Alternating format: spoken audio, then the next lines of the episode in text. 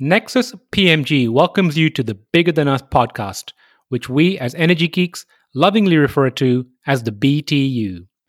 Bigger Than Us is a podcast that focuses on ideas that will shape the future of our planet and ultimately our existence.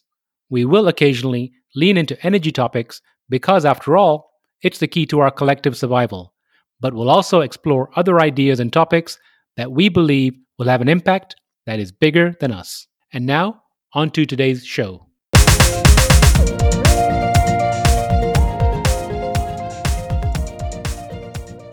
Hello, and welcome to the Bigger Than Us podcast. I'm your host, Raj Daniels, and today I'd like to welcome Erin Fitzgerald to the show. Erin Fitzgerald serves as Chief Executive Officer of the U.S. Farmers and Ranchers in Action organization. She is passionate about encouraging contagious collaboration to build the sustainable food systems of the 21st century. Erin previously worked in dairy, where she led a voluntary carbon goal, innovation projects, and sustainable supply chain framework. Erin has been recognized in Chicago's 40 Under 40, a White House champion of change for sustainable and climate smart agriculture, and an Aspen Institute First Movers Fellow. Erin, how are you doing today? I'm doing great. I'm so excited to be here, Raj. Thank you so much. Erin, I am super excited to have you on. As I mentioned before we started rolling, the research I had to do for this show, I thoroughly enjoyed it. And something you said in another interview is where I'd like to start. I would like to learn more about appreciative inquiry. I'm a huge fan, oh, Raj, uh, of appreciative inquiry.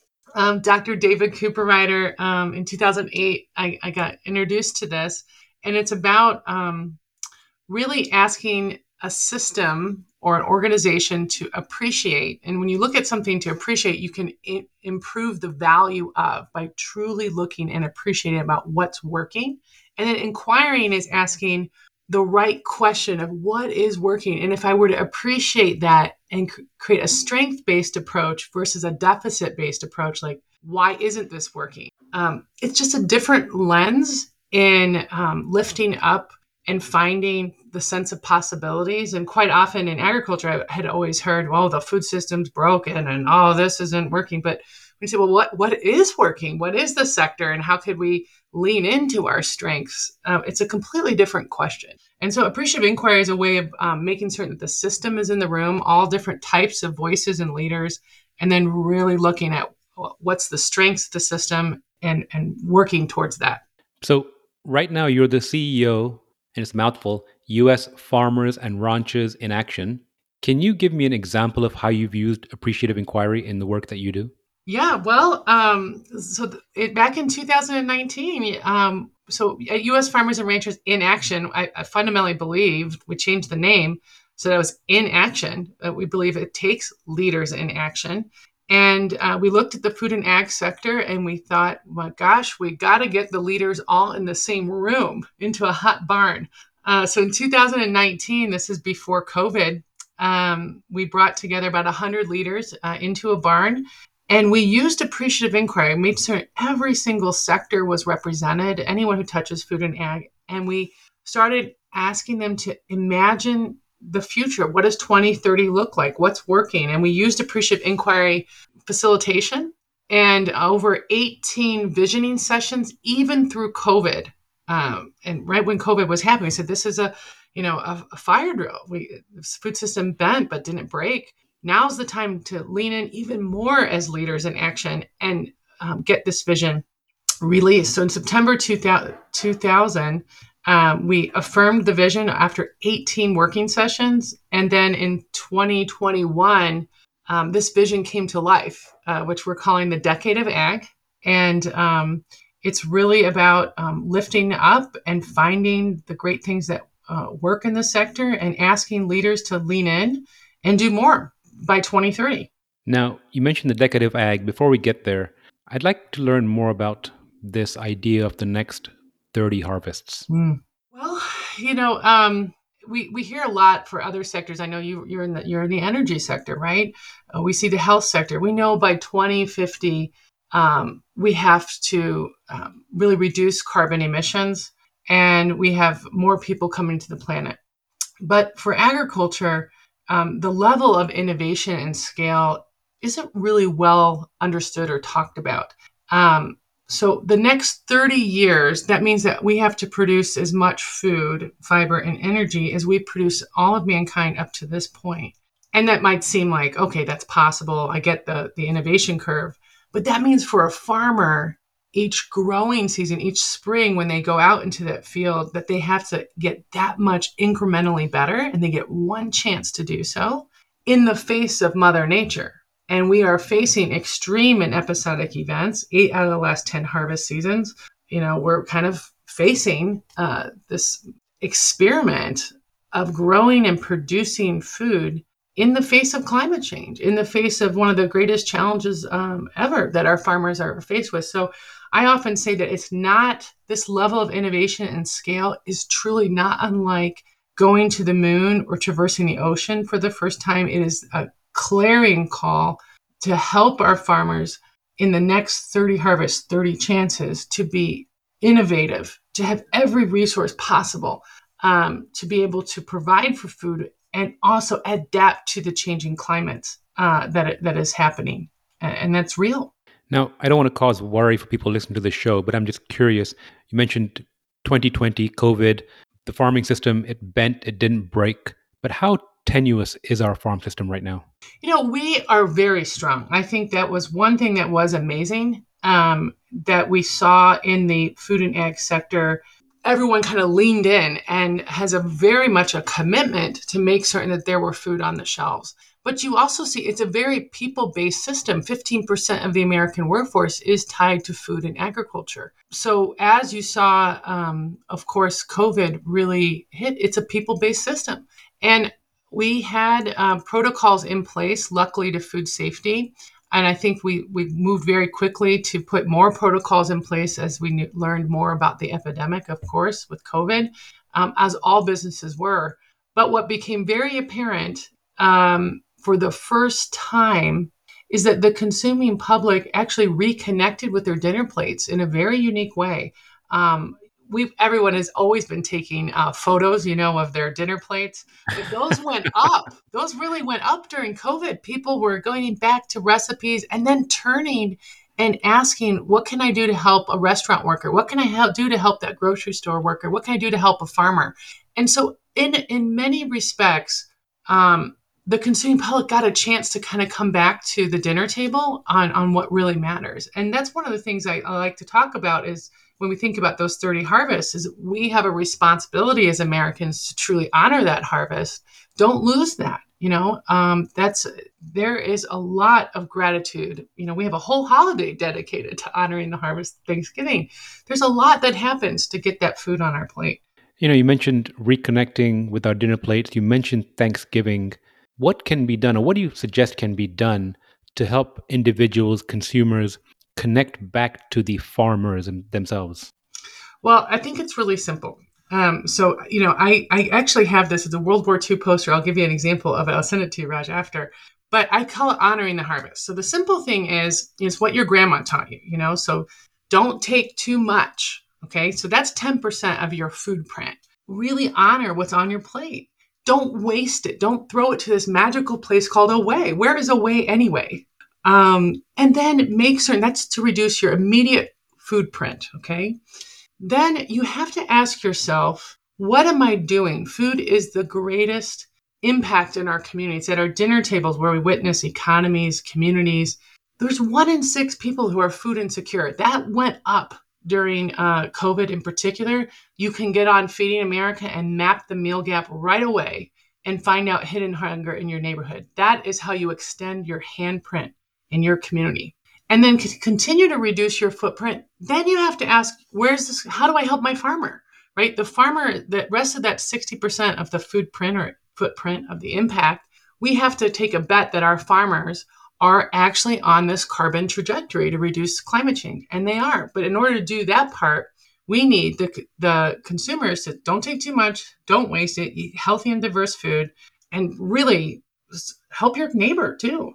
And then focus in on the other 60% of the food print that's how the farmer can make a difference right they're doing really crazy stuff on reducing carbon impacts um, so make certain you understand about what farming is today So, what are the farmers doing to reduce carbon impact?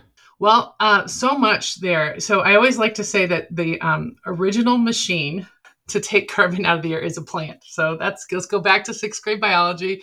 It's the plant and soil. You know, black carbon is is plants actually from thousands of years before that are emitted in the air. Gray carbon is when you take a water bottle and recycle it or put it into carpets. That keeps that carbon cycling, not virgin carbon in the air. And then green carbon, this is really coming from the sun through the power of photosynthesis and cycling, right? So our plants and soils can and animals actually can suck down and store carbon. So currently we're currently sequestering carbon in the atmosphere and that's like a savings bank underneath our feet for our for our grandkids and kids. And then our farmers have already reduced their carbon footprint. Um, and so we're now about 8%, not 8 to 10% of the US total carbon footprint. Then the question is, can they go more? And in fact, we now know uh, that it's possible that um, the American farmer is on a trajectory to have its carbon footprint uh, by 2030. There's new estimates out that the that the science is showing again through the power of figuring out the, our soils. You know, we know more about Mars than we do know uh, about our soils. Um, that we really can do a lot more um, it could be that we're minus 4% carbon. And that's through all the stuff our farmers are already doing and through science that is currently emerging that could help them. Um, so, one of the things we'd like to say is if we can get more investment to support our farmers, more innovation in the sector, there's a lot more potential that we can do. And, you know, Raj, we were talking about that. There's these opportunities like brown gold. You know, manure is really um, amazing product. You know, it, it's got nitrogen and natural fertilizer. It can act as a fiber. It can create renewable energy. Uh, we're seeing total innovation of i know you were, you were telling me about your orange peel you know there's everything that is a byproduct can also be a co-product in a unique way to unleash the power of a bioeconomy so when you think about agriculture you want if you look around your house you want to kick out anything that's fossil fuel derived and find an, an bio source for it. And the more we can do that in agriculture, the more we can enable bioeconomy, then we eliminate fossil fuels. Now, going back to the decade of ag, can you give us a more in depth explanation regarding that next 10 years? Right. So, um, the decade of ag is all about um, really creating a common vision or a North Star for the food and ag sector. Um, we have the Sustainable Development Goals, if you will, that's almost a Rosetta Stone for all leaders. Um, but we wanted to translate that into what can the food and ag sector stand for. So um, we now have about 150 CEOs who've endorsed it, and we're asking other organizations really to step up and really look at the vision. Encourage anyone that's listening right now to take a look at that vision, and then really ask how their organization, all the work that they're doing, can be can lean in to that um, decade of ag. It also asks for leaders to work together. You know, um, in healthy co-opetition. You know, um, every brand that's out there, every organization, they don't always have all the answers. And for this to really work, uh, we have to work um, collaboratively and towards a, a, bigger mission. And that's really what the Decade of Ag is about. And if someone wants to get involved in Decade of Ag, how do they go about doing it? Yeah, you can get on uh, usfarmersandranchers.org. Uh, there's um, videos and uh, definitely information there to sign up. I'd love for uh, some new some new leaders in action to to step up after listening. And I'll put a link in the show notes to that. Thank now, you. you've been involved in broadly speaking the sustainability movement for I think if my research shows me right 15 18 years is that correct? Yes, it's about 2007. What prompted you to get involved in this movement? Um, you know, it was kind of by default. Um, um, I was really originally hired for strategy, and I just kept coming back for the dairy sector. Um, and I just kept. I had read a book called Green to Gold. We were talking about Raj, and um, I really just felt that Andrew Winston, that new book, was a, a model.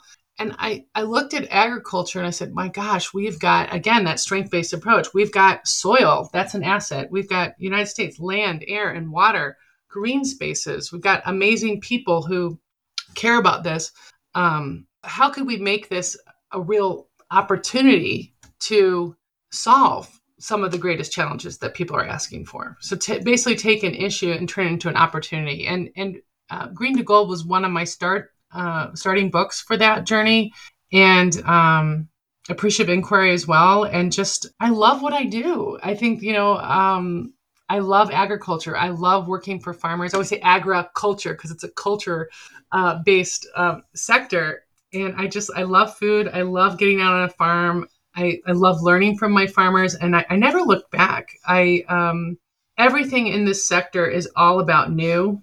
it's all about old too, old ways and new ways.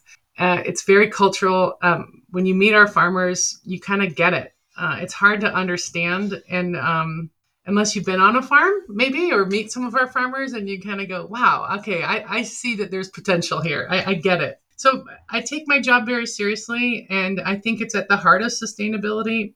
Um, really working with farmers I, I know, Raj, we talked a lot about uh, sustainability. I will say this um, I think what I learned from my farmers is that everyone's working on sustainability, but really it takes stewardship. And stewardship is the values and the commitment to want to leave this land better for the next generation. And sustainability, well, that's making the business model line up. That's putting the economics, getting it to line up for the community and the planet. That's a tough business model. Um, it's making able the sustainable business model, right? But so I always talk about it as stewardship and sustainability. And I learned that from my farmers um, that it starts with stewardship first. And so, you know, for any leader that's out there, it's, you know, how do I take purpose driven business models? How do I build those purpose driven models and how do I put that into the business? I love the idea of sustainability and able business models. You know, you've been with the US Farmers and Ranchers in Action for I think four years now, but we didn't touch on what the organization actually does. Can you share what the organization actually does? Yeah, I would say what business we were in. We were just talking about that as a board. We are in the business of leadership uh, in action. Um, so it's a, it's a nonprofit. Um, basically, uh, our farmer led. Our board is made up of farmers. They're elected farmer leaders from other farmers, and then we invite other um, parts of the value chain to work with us. We have a whole science council that works on how do we work on the business of climate change and new innovations um, related to sustainability for our farmers. And um, we've been the secretariat really for this decade of ag. Um, so, as part of that, it's really working with leaders on change management, on stepping up, on understanding that sustainability is a business pathway for the sector. And then underneath that, it's not enough to have a vision. You have to have uh, ways to achieve that vision. And we've been working quite a bit on the economics of sustainability. So, um, as you can imagine, the farming sector has gone through some tough times. Uh, farmers make 14 cents of every dollar um, that's sold to the consumer. Uh, they're increasingly facing extreme and episodic events. And at the same time, there's this amazing investor uh, that is really looking at, you know, how can I make long-term investments in grain? And we think that maybe the, the food and ag sector is the place uh, for transformative investment to enable the, the sector or the US economy to be net zero. So we're raising awareness under the uh, Decade of Ag. We have a whole effort called Transformative Investment, which is really um, trying to get new forms of capital into the sector from the ESG investment space. And then the other um, effort is called Ag Mission. So similar to um, the healthcare sector, when they said, "Hey, let's go end cancer," they stood up a. It sounds crazy to even say, right? But they stood up an organization called the Human Genome Project, and it was really about digitizing and unleashing the power of science. Um, so similar, we are uh, on a mission to figure out how to cycle and store carbon and, and help our farmers adapt to climate change. Uh, so we have stood up an organization called Ag Mission which is all about um, helping the science and the data structure um, to enable climate action and adaptation by 2030. It doesn't sound crazy at all. In doing research for the show, I was watching one of your interviews, and I think there was another lady on the panel with you for COP26. And I took this note down 20, or maybe you said it, 20,000 soil types in the US. Is that correct? Yes. So think about the biological complexity, right? You know, and then you have different um, water zones, um, which are kind of like a zip code. Um, they call it a hydrologic unit code. There's just an incredible complexity. And that's why we always speak to climate smart agriculture, Raj, because each farm, even down to the sub acre, is so unique that we really need to focus on the outcomes. So the amount of data and science is just really it's about it'll be a biological phenomenon. You know that we need to unleash um, the amount of science. Well, I think it's. I mean, you mentioned you know moonshot comparable, but I think it's even more important than the moonshot because after all, we live here, not there. Yes, I, I, couldn't agree more. Um, we have so much potential. I always say, just sitting right under our feet, our feet, and we have some amazing people that want to go do this. Like, right? I mean, we're, we're we have our farmers care about it too. So you know, that's a win-win, right? When you have people-based movements plus you know the potential, that's exactly what you want on sustainability. Now, perhaps a political hot point, but recently I interviewed a gentleman, Roger Sorkin. I'll be publishing his interview soon. He created a documentary called Farm Free or Die, and he's trying to bring to light the issue of renewable agriculture, regenerative agriculture, I apologize, regenerative agriculture, and how to add it to the next farm bill, which I think is due out in 2023. Now, historically, my understanding is farmers have led or leaned perhaps more conservative. This administration, last administration, how have you seen farmers perhaps change attitudes from a political standpoint regarding administrations and climate change? I know it's complicated, but just curious.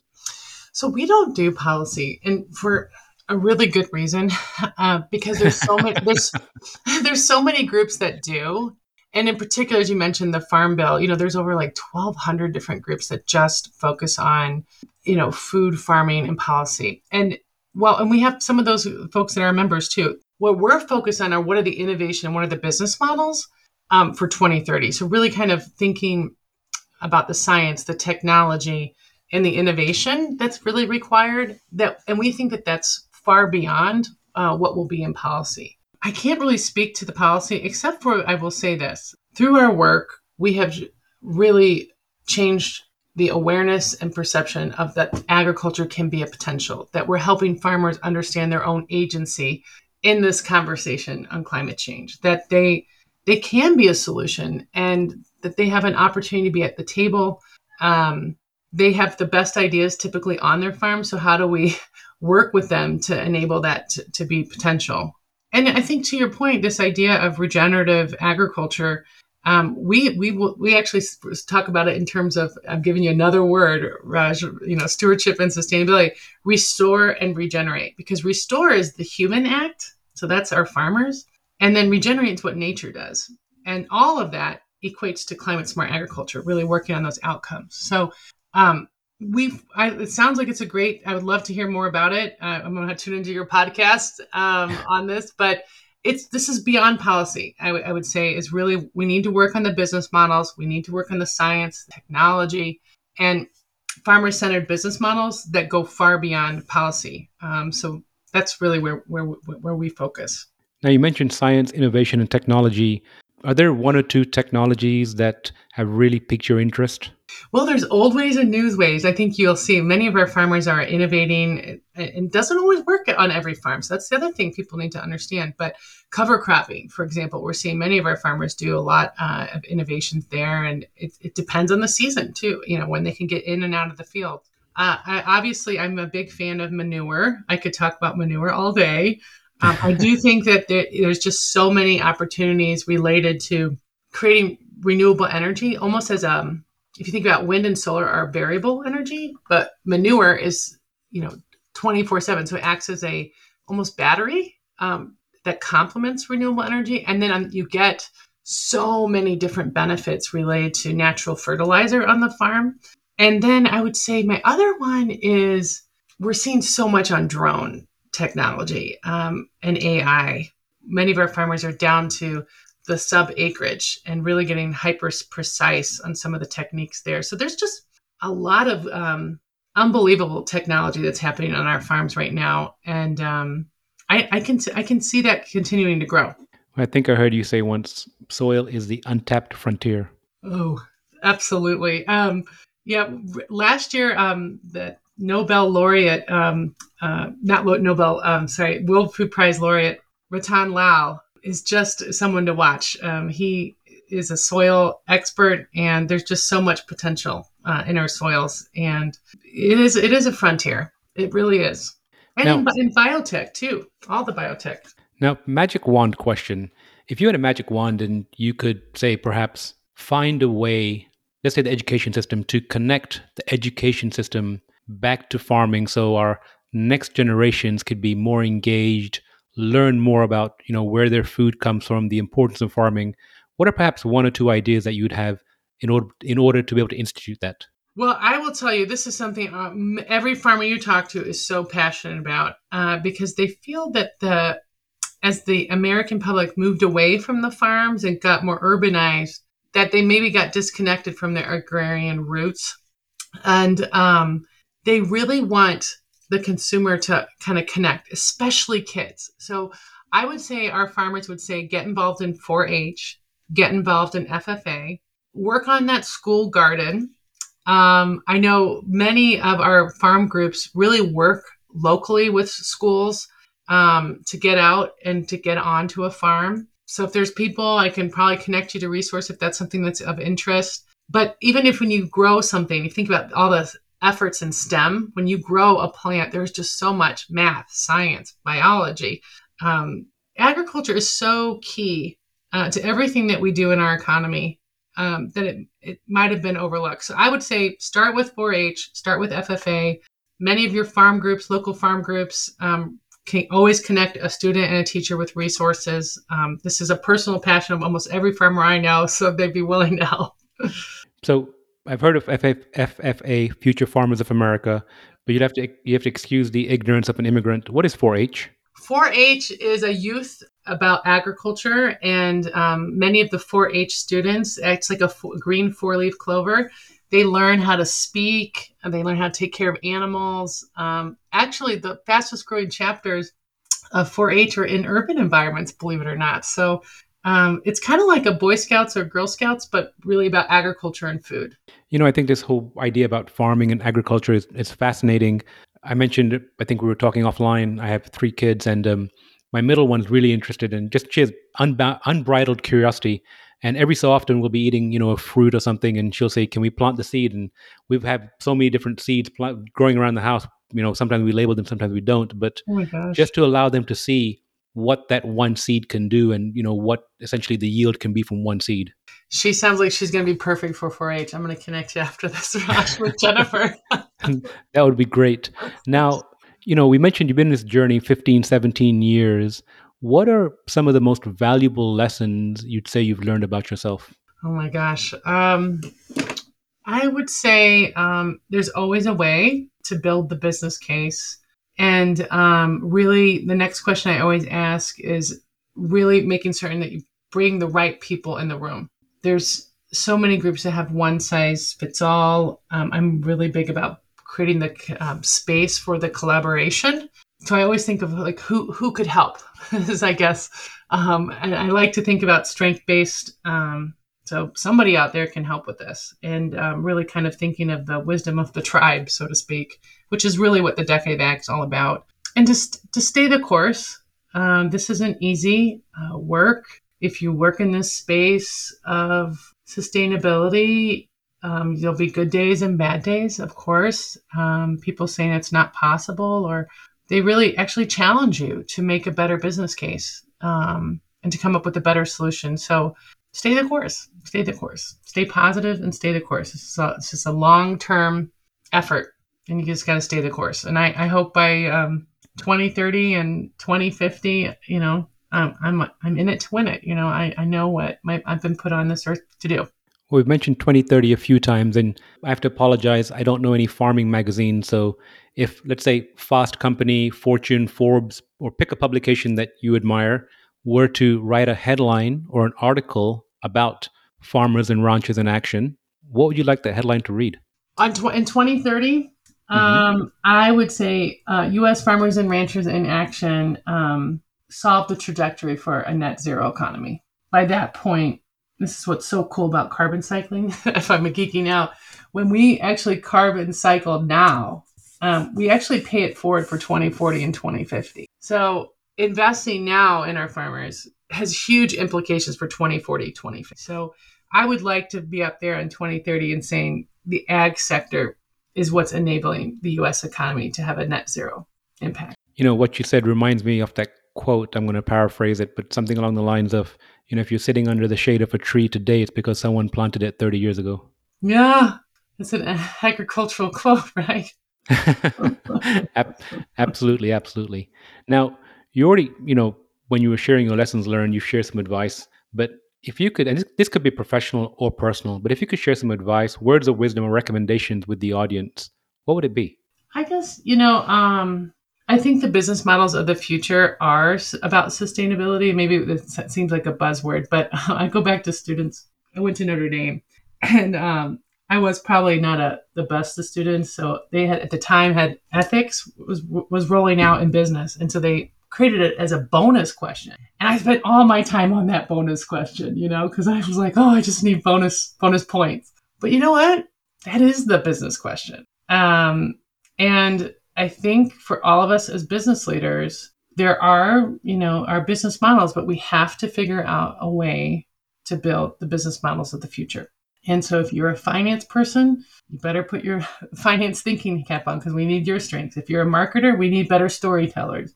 Um, the new business models of the future are about sustainability. So, what are you doing as a leader in action to use your strengths and to help figure this out? And it's not a bonus question. I love the idea of not being a bonus question, but I have to double click on this question around ethics. What what drew you to that question? What is it about ethics that um, that you like? Well, you know, in college, I guess I remember uh, being a graduate, and you know that was after the um, all the crises during the crises. Uh, you know, if you remember, and Exelon and all that good stuff. And I remember when, how could that happen? You know, um, and of course we remember studying about whistleblowers and all that. So then they created businesses created one eight hundred lines and ethics lines you know it's at some point you you have to kind of get in there and go like what's the business person that you are you know and um, i think that that's something that we're all wrestling with right and um, the business models of the future ethics is, is part of that right it's it's putting your values to work well Erin, i think putting your values to work is a great place to leave off I really appreciate the conversation with you. Again, I think I mentioned to you before we started rolling. I'll say it out loud. I'm a big fan of the work you're doing. And I look forward to catching up with you again soon.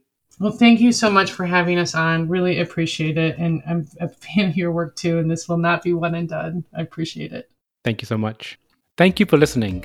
If you like our show, please give us a rating and review on iTunes. And you can show your support by sharing our show with a friend or reach out to us on social media where you'll find us under our Nexus PMG handle.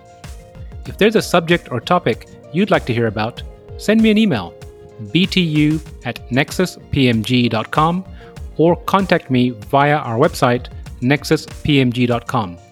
And while you're there, you can sign up for our monthly newsletter where we share what we're reading and thinking about in the clean tech, green tech sectors.